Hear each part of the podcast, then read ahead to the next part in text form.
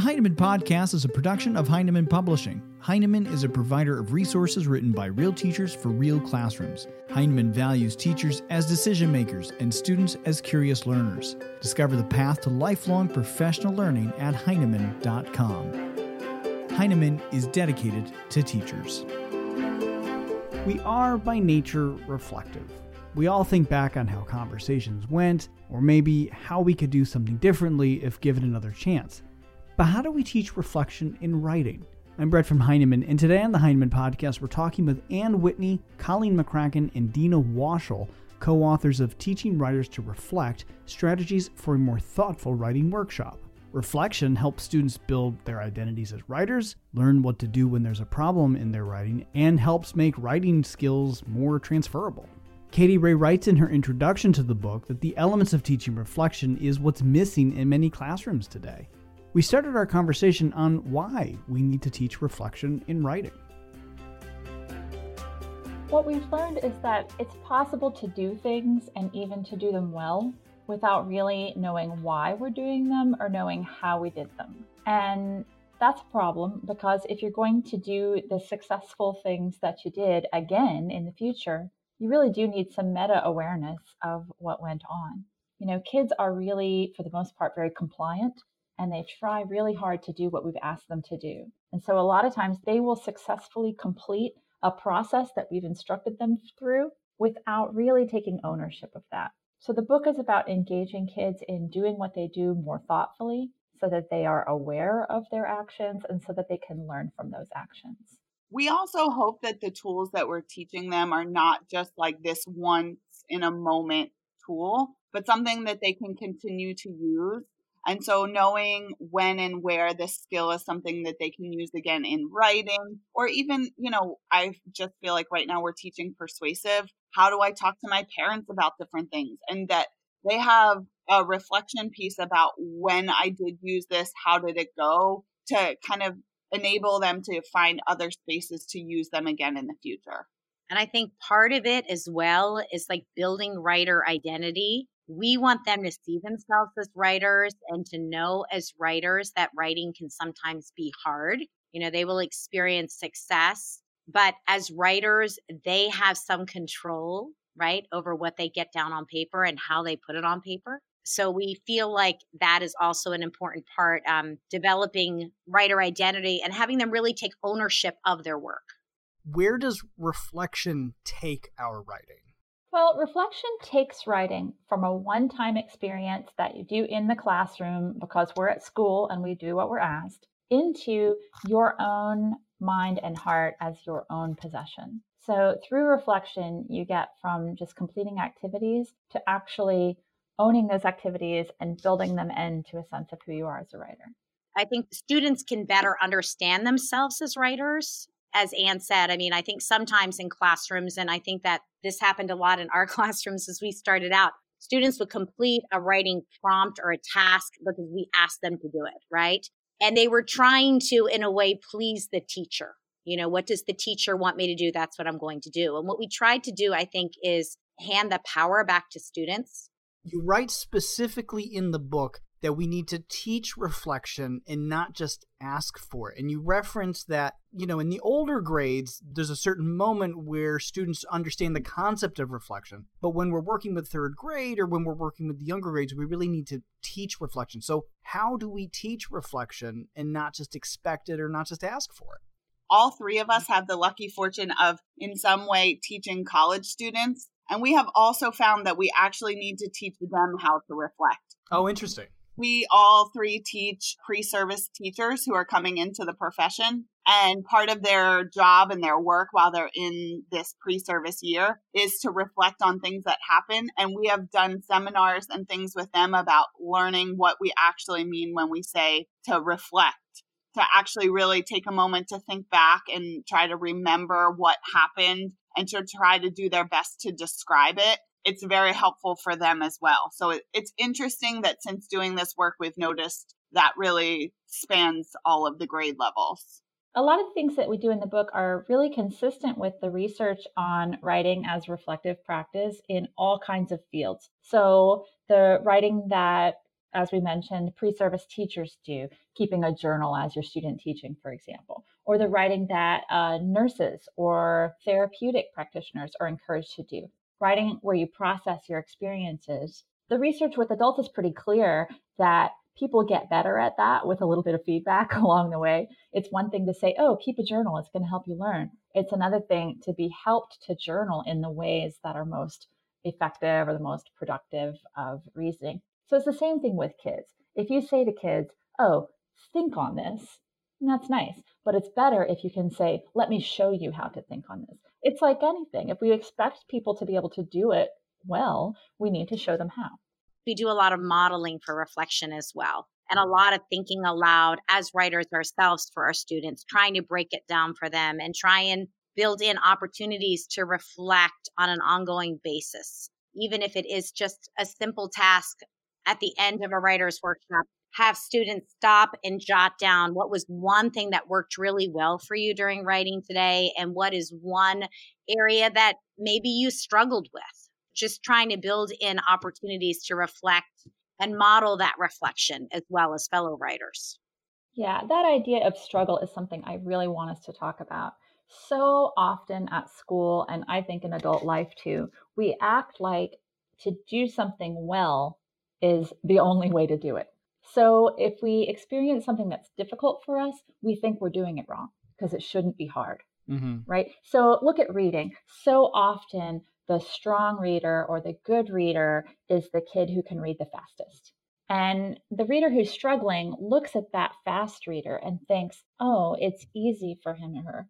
When truly, I think many times the best reader or the strongest reader is the one who's really getting in there and digging into a text and struggling and rereading and not understanding and having questions about things and going back and really digging in in an active way. I think that's the stronger reader. But what that reader's doing doesn't look so easy. So it's the same thing with writing. Uh, I think when we started asking people to reflect, we'd say, okay, well, what was that like for you? And they'll say, I think it was good. And as we've gone further with our practice, we've learned that we really have to show the children how we sometimes find writing difficult. We need to talk about problems that we have as writers. When mm-hmm. someone expresses a, a struggle or a difficulty to us, we have to say to that kid, Yeah, that's hard for me too, and really honor that. And the idea is not to linger on struggle, but it's to legitimize struggle as a daily part of writing. You know, if you look at a professional writing, somebody who does it every day and has written with tons of success, that person still finds writing really difficult. It never exactly gets easy.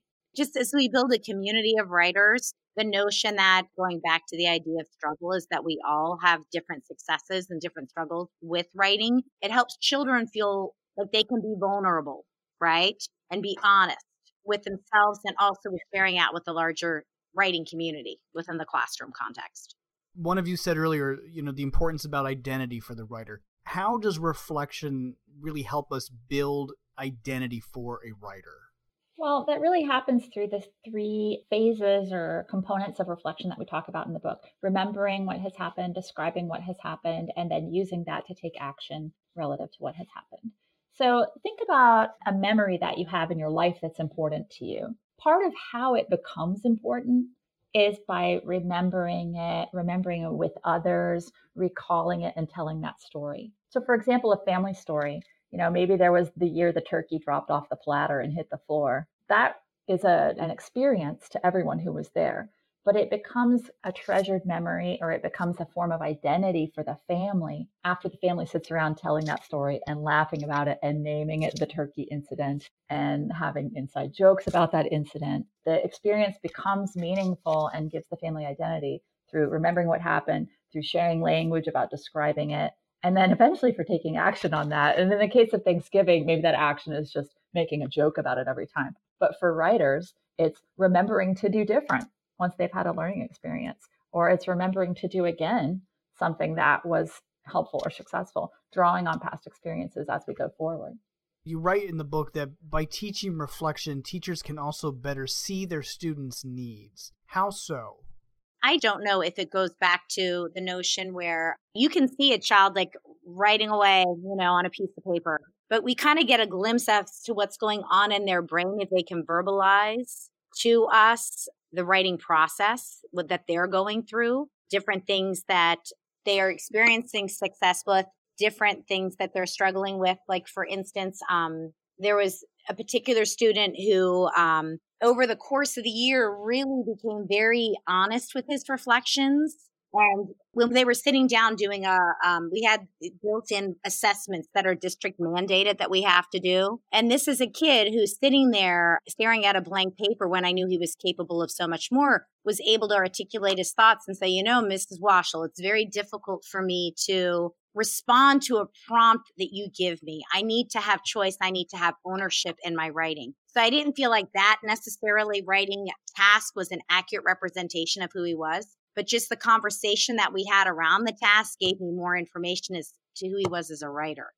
I also feel like their reflection kind of gives us hints as to more of what they think they're working on. And sometimes that can be really powerful as teachers about where to help support them because we might look at their writing and think, oh, you know, they need to add more details or certain things like that. And through those reflection pieces, we can learn from them what their hopes are for that piece of writing. And when they don't align, then it kind of gives us ways of thinking about what can we help that student to do. And so I think just having some of those reflection pieces, especially the ones from the beginning of the year when we're trying to get to know our kids and we ask them about who they are as writers, it's so interesting to hear what they say about themselves in what they think they do well as writers, what's hard for them, and what they have been successful doing. And so it just kind of gives us ideas as we go forward what we're working with with the kids. And I think one other thing as well is um, sometimes when I sit down with a child and I've looked over his or her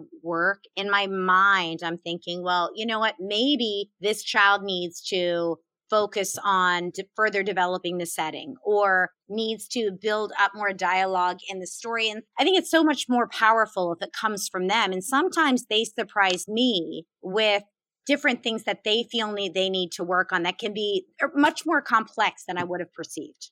Absolutely. I think a lot of this comes from an ideology that Deana and Colleen and I all share, and that is trusting the kids as good sources of information about their own learning. You know, we have multiple sources of information for knowing how a kid is doing and for knowing what his or her needs might be. I really think the child ought to be one of those sources. And we trust kids and we honor their sense of their experiences. And by teaching reflection, part of what we're doing is we're teaching them how to express those needs, right? In ways that ultimately they can get help for themselves. They're not going to be in Miss McCracken's room forever. They're not going to be in Mrs. Washell's room forever, but they are forever going to need to be able to call upon resources to get what they need as a writer or just as a learner.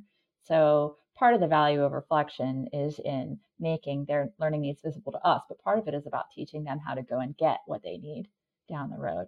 Well, and one of the ways that you do that is you talk a lot about the importance of description in relation to reflection. Why is description so important? Oh, it's huge. Um, how can you ask for something that you don't know how to name? It's like going uh, traveling in a country where you don't know the language and you want to order food. Or, for example, you have an allergy and you need to ask questions about it in order to ensure that you're served food that you can eat but you don't know the words for anything. It's nearly impossible. So you really have to have language for what you're doing so that you can share with others. The other thing is that it's in part it's by telling a story that we learn what that story is about. Let me give you an example. Um, if you go to confer with a student who's writing and that kid is struggling and they say, I'm having a really hard time. Okay, that student now knows, and you know, that she's having a really hard time. But if that student has words to say, I'm having a hard time because I'm worried that my ideas aren't good, or I'm having a hard time because I have too many ideas and I can't select among them, or I'm having a hard time because I'm concerned about this reader who's not going to understand what I'm saying. You have so much more to work with there than you do if you just say, I'm having a hard time, right? The better we can name things, the more power we have over them. And I think too, it's going from vague to more specific. For instance, if a child sets in a narrative writing unit, I don't think my story is as interesting as it could be. Specifically, what do they need to do to, to push their writing forward? So it could be adding more details, using um, more descriptive language, further building up the setting of the story. So we try and give them a toolbox of terms that writers would use to talk about what they do. Yeah, and it's also the shared language of the discipline of writing. When the kids go down the hall to PE and play volleyball, they learn the words of volleyball, like serve or bump or spike or whatever. And it's the same thing with writing. There's specialized language that we use in the community of writers. And if the kids are going to be members of that community, if we really mean that, then we have to help them have the tools that they need to really take part in the conversation with us. One of the other things, you know, speaking of the tools that you mentioned throughout the book, one of the tools that I really love in the book are the call outs that you have on invitations to reflect. Tell us a little bit about those.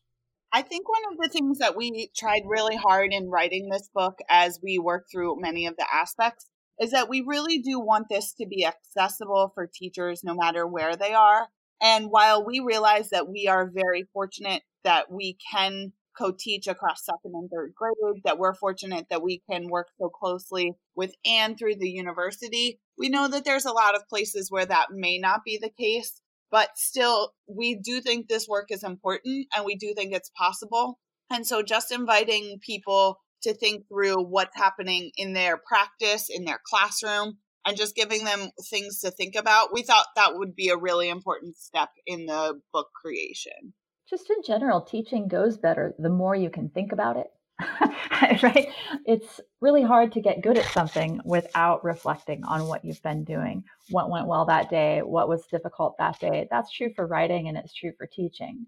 As Colleen mentioned, a lot of times teachers are busy. We've got way too much to do. The emails are coming, the phone's ringing, the children are walking in the door, your colleagues poking their head in. There's not really a moment to settle down and do tons of intentional reflection. So we were really careful about showing the ways that you can be reflective as a teacher through your day using the tools that are at hand, like a post it or the notebook you're already using with kids or the planning tools that you're already using, and kind of poke reflection in there at easy, small points throughout the day rather than it being another thing on your to do list. You know, the last thing we want and the last thing we even can do ourselves is, you know, add on an entire task to our day. Instead, it's about building reflection into everything we do. I think one of the really special things about the work that came from this book is our triad approach and how all three of us really were so crucial in our conversations. I think our conversations were really the biggest piece in helping both the book, but also the teaching that we do to happen. And that, I guess, would just be my hope for other people that they can find someone to have conversations with because without question, I've learned so much as a teacher just in talking with both Deana and Anne. And I just feel like that's really elevated what we're able to do with kids. Our thanks to Anne, Colleen, and Deana for their time today. Their book, Teaching Writers to Reflect, is available now on Heinemann.com. You can learn more about reflection and download a sample chapter at blog.heinemann.com. Thanks for listening.